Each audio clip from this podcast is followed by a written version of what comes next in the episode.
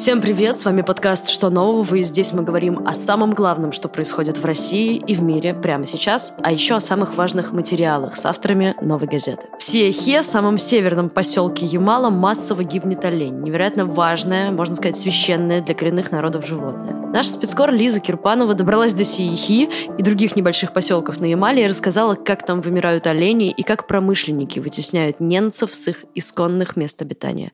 Лиза, привет. Привет. Расскажи, почему вы поехали именно в Сииху? Как вы вообще туда добирались? Ой, это очень, очень длинная дорога была до Сиихи. Поехали именно в Сииху, потому что это самая крайняя точка на Ямале, где живут люди. Именно жители не рабочие, я оговорюсь, потому что еще дальше, еще севернее есть Сабета.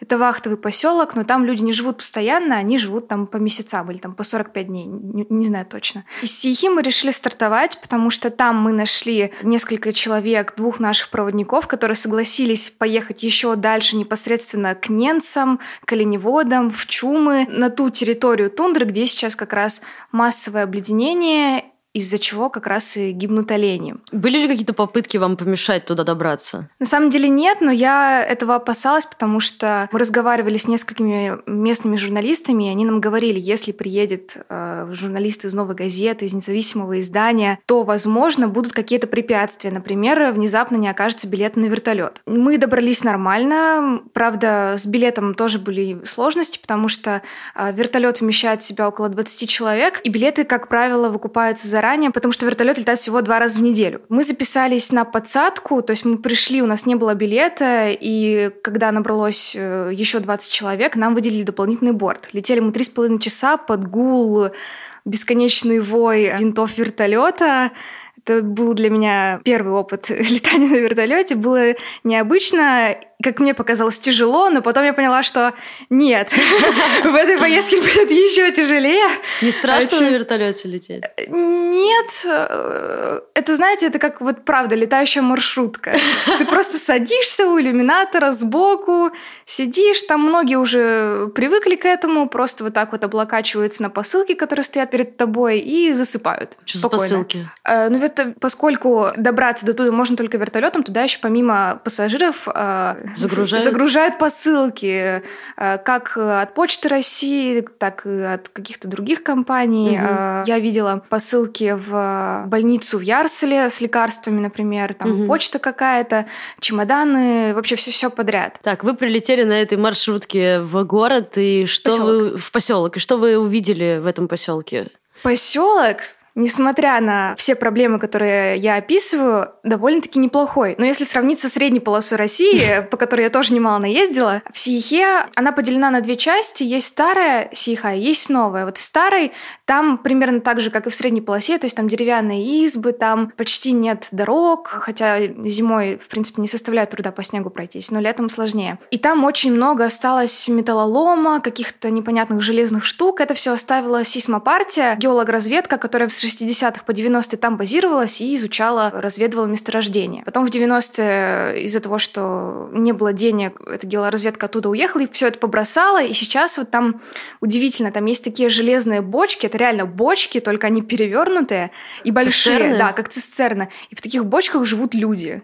Вот мы пообщались э, с одним немцем, такой уже в возрасте старичок, очень милый, и мне его было очень жалко, потому что он живет со своей семьей, шестеро человек, он, его супруга, две взрослых дочери и внуки. Вот на этом вот буквально там два на 3 метра. Ну, сложно, конечно, сейчас предположить, но это все равно очень маленькое пространство, без душа, туалет на улице холодный, это просто дырка в полу. Они мне показали, там у них две комнатки, но это очень условно можно назвать комнатами, потому что там есть перегородка, и вот э, одна комнатка это чисто один диван, и все, там больше ничего не помещается. В другой э, диван побольше, и вот небольшое как бы место, чтобы проходить, и телевизор. Вот. Главное, и, и телевизор кухня. есть. Да, и еще кухня небольшая, очень милая, такая, с цветочками в обоих.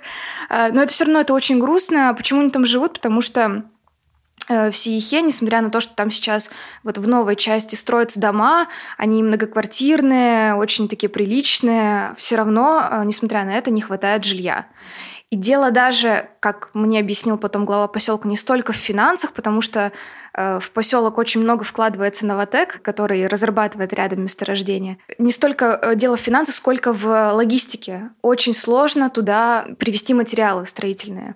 И на вечной мерзлоте, безусловно, тоже очень сложно, в принципе, что-то построить, потому что она где-то может оттаять, где-то где не оттаять. В общем, тяжело. И местное коренное население вынуждено годами стоять в очередях, чтобы получить жилье, ютиться в этих бочках, ютиться в гостиницах для малоимущих, у родственников большая часть живет. Кто-то снимает, если есть деньги. А купить квартиру там, ну, довольно-таки сложно, несмотря на то, что зарплаты в Янао высокие. Там средняя, я смотрела, там около 90 тысяч, тысяч, а в поселке средняя около 40.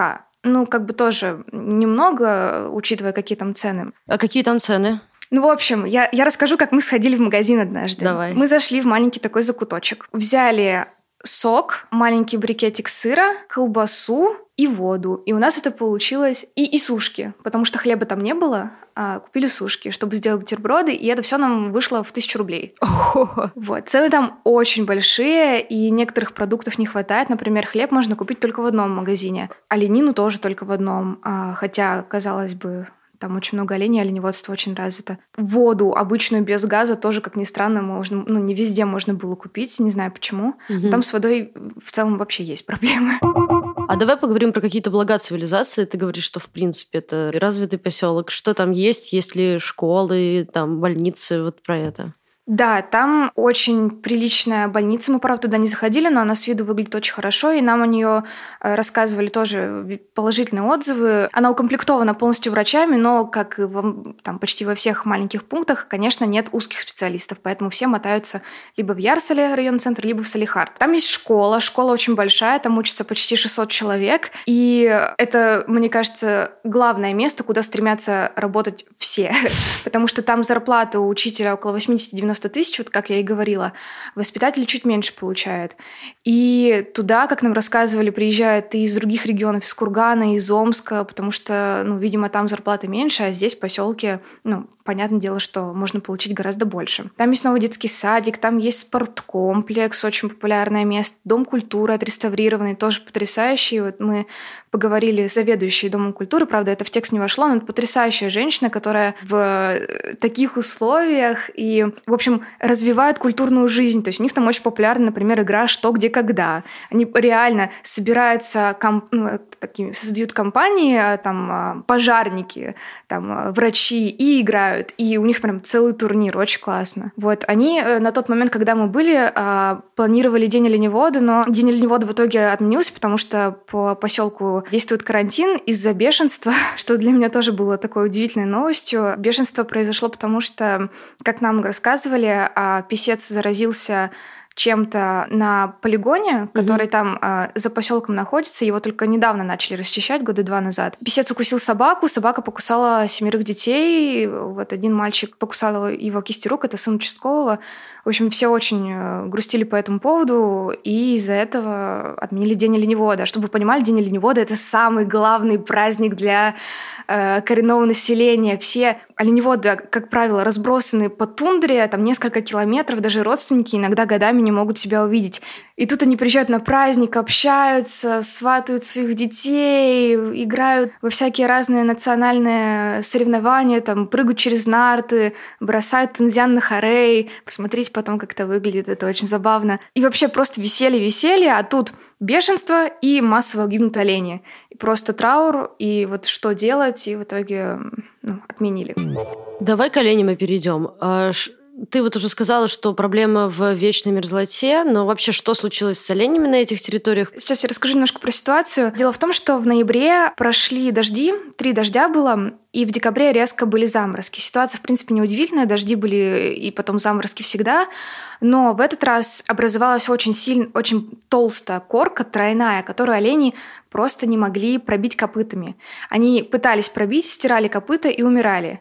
Кто-то умирал просто от бескормицы, от бессилия, они просто ложатся на землю и замерзают в итоге. И падеж стал массовым, хотя администрация не говорит, что олени массово гибнут, э, всю эту ситуацию отрицает. Вот, но мы, когда туда доехали, вот прям проехали буквально полчаса и уже заметили три мертвых оленя и вот несколько умирающих, и видели табуны, где олени просто вот на последнем издыхании находятся. Но я к этому еще вернусь. Почему я зацепилась за эту историю? Потому что оленеводы сами говорят, что ситуация нетипичная. Это действительно самый, по их словам, большой падеж, которого они никогда раньше не видели, который никогда не случался в Сиехинской тундре. И они винят во всем газовую промышленность, которая развивается, набирает обороты, глобальное потепление, климат меняется, и они это связывают ну, вот как бы с э, меняющейся климатической ситуацией. И в целом эксперты, с которыми поговорили, тоже это подтверждают. Вот.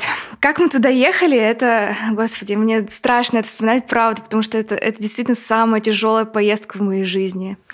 В общем, мы нашли двух проводников, двух немцев. Мы поехали на снегоходе, и сзади были прицеплены большие деревянные сани. Прям настоящие сани, в которые была положена оленья шкура. И я вначале села э, за водителем на снегоходе, и буквально через полчаса я этого не заметила, но мы сделали э, первую остановку, и у меня побелела щека. Побелела щека, это значит, что начался процесс обморожения. Мне начали кричать «растирай, растирай!» Я прикладываю руки, руки сразу замерзают, но в итоге я э, с щекой все в порядке более-менее.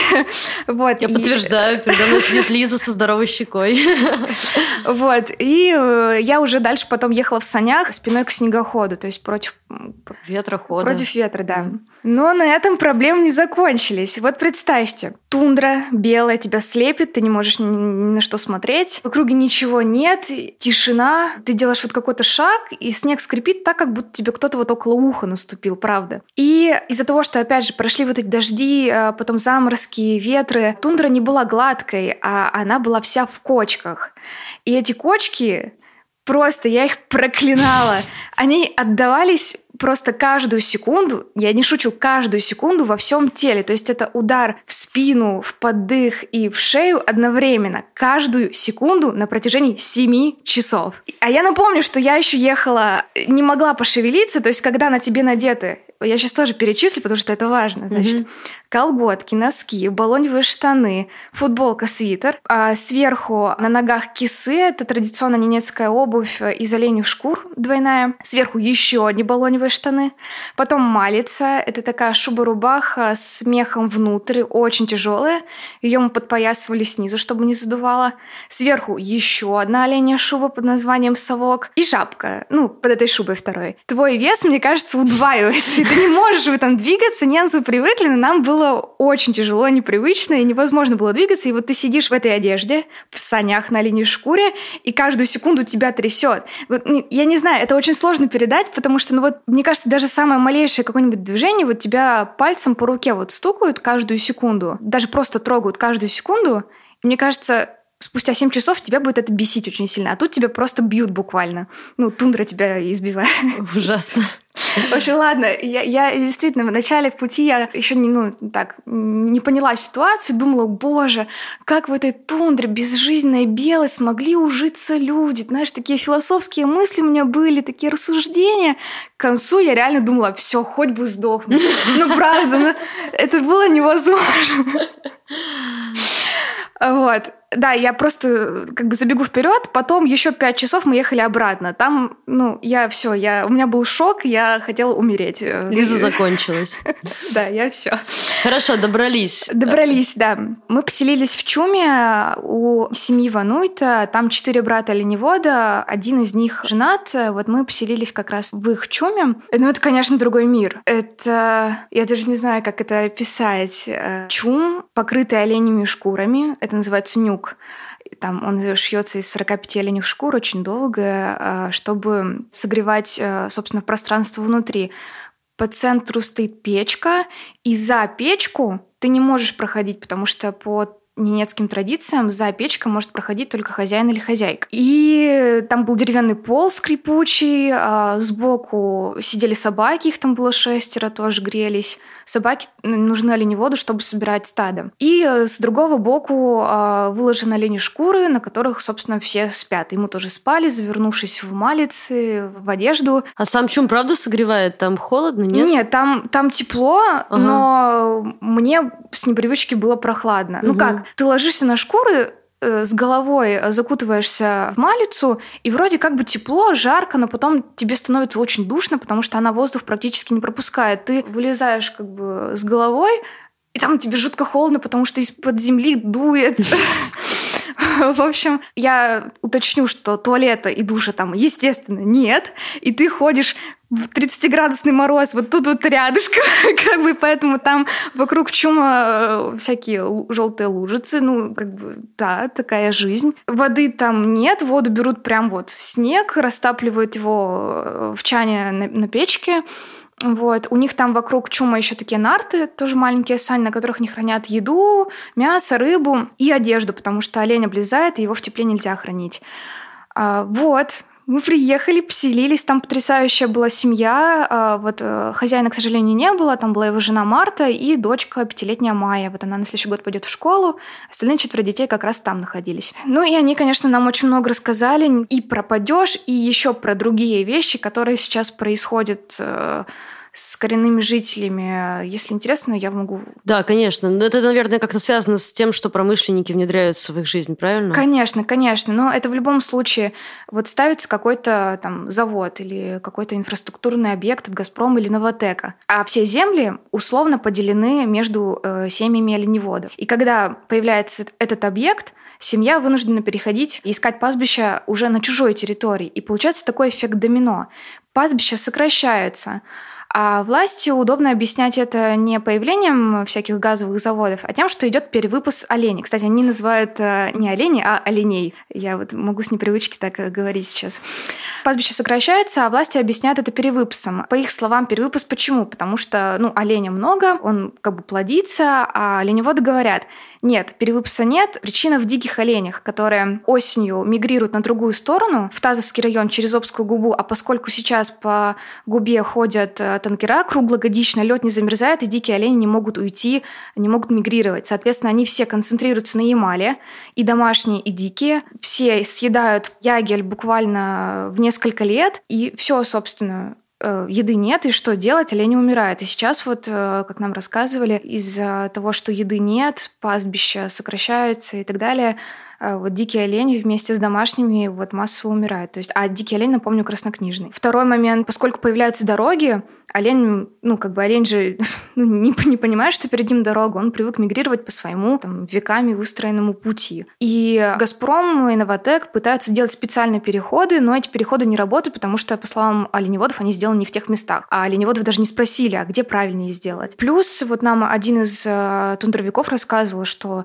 ну, олень пасется э, возле дороги, он ну, толком как бы не знает, почему там дорога появилась, заходит на нее, и э, водители сбивают оленя. И для оленевода это довольно-таки сильный удар, потому что ну, они же как живут и чем живут. Э, они часть своего поголовья оставляют себе на пропитание, а часть отдают на забой. И оттуда выручают деньги. А эти деньги идут на продукты. И, соответственно, чем меньше ты отдашь на забой, тем меньше денег, и тем меньше продуктов, и ты просто не сможешь выжить. Ну и никто за сбитого оленя, конечно же, не отвечает, не ищет виноватых, кому это надо. Рыболовство тоже очень сильно пострадала. Рыбы, говорят, все абсолютно, даже голова это признает, а, рыбы нет. Угу. Рыбы нет почему? Потому что прокладывали трубопровод, делали углубление э, дна, и э, бентос, это вот как кормовая как бы база для сиговых рыб, он как бы просто все исчез, соответственно, рыба ушла, плюс вибрация трубопровода. Все, рыбы нет, а это тоже э, все влияет на доходы коренного населения. Возникает такой вопрос сам по себе, а что держит тогда этих людей на этих землях, если и рыбы нет, и олени вымирают, и, в общем, условия жизни довольно чудовищные. Ну, как... Нет, для, это для, для меня, для нам может казаться, ага. что условия чудовищные. Для них это это естественная среда, ну, как бы среда обитания. Они к этому привыкли, они так жили годами, десятилетиями, веками. Ну да, но То вот есть... отсутствие оленей все равно же влияет на их жизнь. Конечно, конечно. Что происходит с семьями, которые теряют оленей? Они вынуждены переезжать в поселок, а в поселке нет э, жилья. То есть тут, тут получается замкнутый, ну, как бы тупиковая ситуация. И эту ситуацию очень тяжело разрешить. Я не, не, не понимаю, как эту ситуацию разрешить. Но я еще раз оговорюсь, для немцев э, жить в тундре — это вот то, что они хотят. Для них главное, чтобы были пастбища. А если пастбища нет, то, соответственно, и олень с годами э, исчезнет в их э, хозяйстве.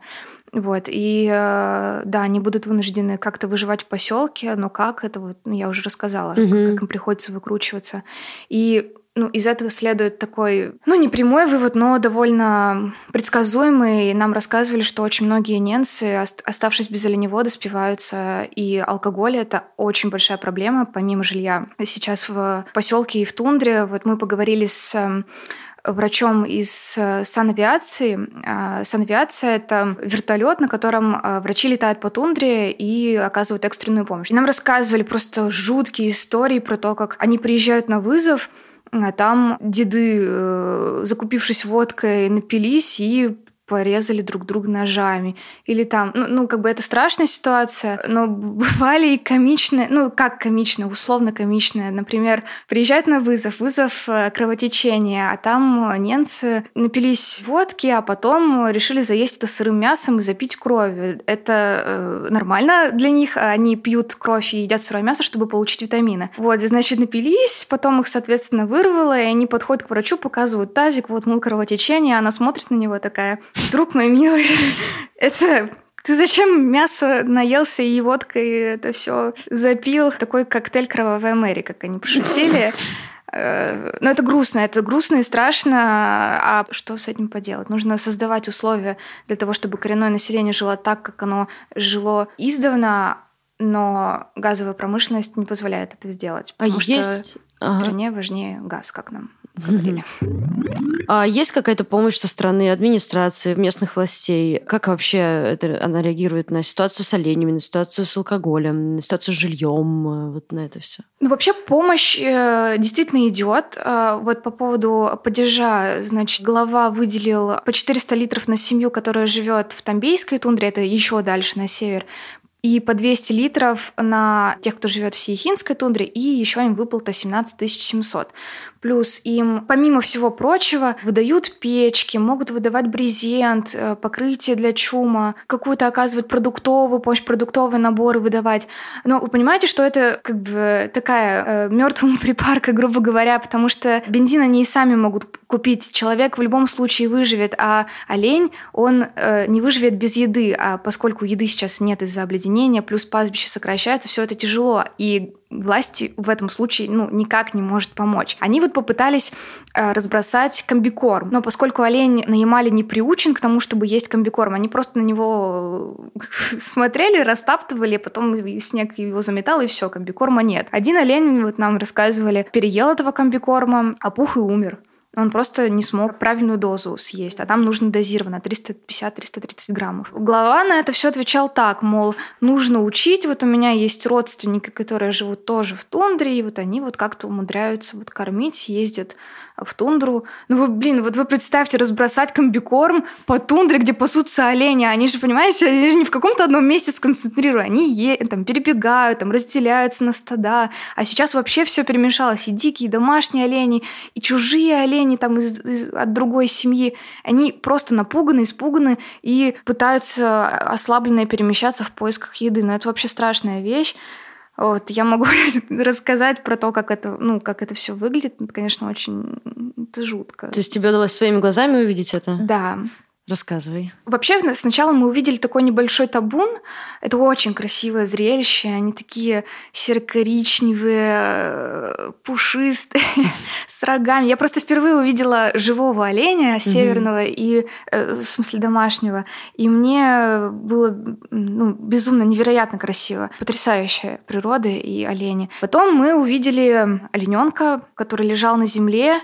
У него были э, закатаны глаза, белки глаз только были видны. А вокруг кровь, э, фекалии. Это был умерший олененок, который, скорее всего, как нам э, объясняли, потерял свою маму, которая была посильнее и могла пробивать лед, и, ну, соответственно, он мог кормиться. Вот он потерял маму и умер. Это это, это жутко. И самое... Ну, для меня это был шок, но для немцев это абсолютно нормально. Они увидели, что он еще жив... Ну, как, э, он недавно умер совсем, mm-hmm. и, соответственно, его песцы еще не растерзали на части, и они решили отрезать ему ноги, потому что шкура на лапках, она очень ценится, из нее ненки шьют рукавицы для малицы и кисы, обувь потому что она более прочная. Сначала, ну, поскольку он только недавно умер, они достали простой обычный нож и начали резать. Там такое прям мясо, в общем, это было, это было жутко, и для меня это было шоком. Но, опять же, повторюсь, для их образа жизни это абсолютно естественная и нормальная ситуация. Мгм. Вот, потом мы поехали, и буквально там через несколько километров встретили уже растерзанного олененка тоже. Прям видны были вот эти вот кости, окровавленные, замерзшие. И мех разбросан по, вот, вокруг. Э, Это жуткое зрелище. А И тут уже немцы пилили прям пилой э, лапы, потому что лапы песцы не ели.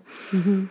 Вот, да, повторюсь, э, вот э, тот табун, который мы видели сначала, там был олененок, который отстал от стада, и он при виде нашего снегохода попытался встать с земли и убежать, но там через несколько километров он сел, и мы ну, не стали его терзать, беспокоить, нервировать. Вот, когда мы возвращались, мы увидели этого же олененка, только он уже свернулся прям клубочком на земле, и у него половина лица замерзла.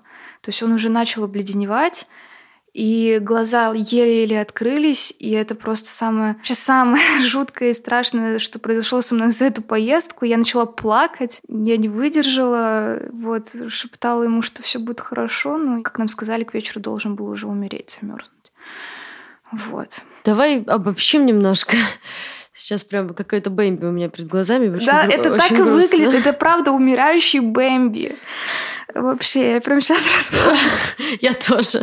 У нас в новой вообще последнее время как-то очень часто выходят материалы про колонизацию севера, про высасывание ресурсов из земли в ущерб местным жителям, местным народам. Это очень опасная тенденция. Как ты думаешь, к чему она в итоге идет? Есть ли какой-то, может быть, положительный вариант развития событий, или народы севера уже буквально обречены? Ну, я, к сожалению, не питаю каких-то позитивных надежд на этот счет. И местное население тоже. Все уверены, что рано или поздно, ну не прямо там сейчас, но рано или поздно с годами промышленность вытеснит коренное население, и они будут вынуждены переехать в поселок, и опять же рано или поздно потеряют свою вот эту национальную идентичность, вот, вот этот вот весь образ жизни. Мне кажется, что ну, это неправильно, что это все нужно поддерживать, э, ценить. Э, Это уникальная культура. Она может кому-то казаться варварской или там какой-то первобытной, но вот так оно сложилось, так люди живут, и они счастливы жить именно так, как это было раньше, как это было испокон веков, с оленями, с пастбищами. И, ну вот все говорят, эм, что рано или поздно это все исчезнет. Это очень, очень грустно. Хотя глава поселка уверяла нас в обратном. Ну, я вот, я вот сомневаюсь. Есть, несмотря на все это, несмотря на все эти истории, люди, которые, ну это правда исключение, люди, которые э, не хотят жить поселковой жизнью, точнее как, люди, которые, несмотря на газовое освоение, стремятся в тундру, то есть они не боятся всех этих препятствий, но опять же, вот э, была женщина чудесная, с которой мы разговаривали, она воспитательница кочевого сада. Кочевой сад — это ну, условное такое понятие, потому что как такового здания нет. Женщина просто ездит по чумам и занимается с детьми м, там, прописью, чтением, там, какими-то поделками, бисероплетением и так далее. Вот. И для нее работа и жизнь в Тудре это как бы одно целое, и она очень стремится туда и очень хочет уже пост... она 25 лет жила в поселке, она хочет жить в тундре, поставить свой чум, она уже все к этому подготовила.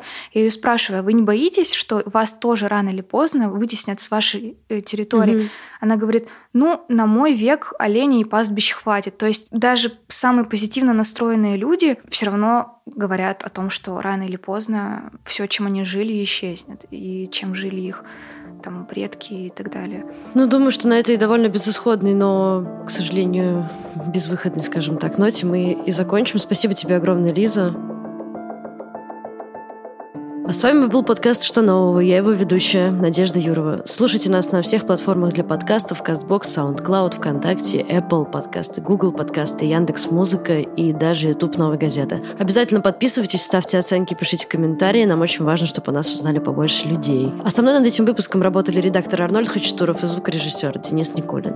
Спасибо, что дослушали. До скорого.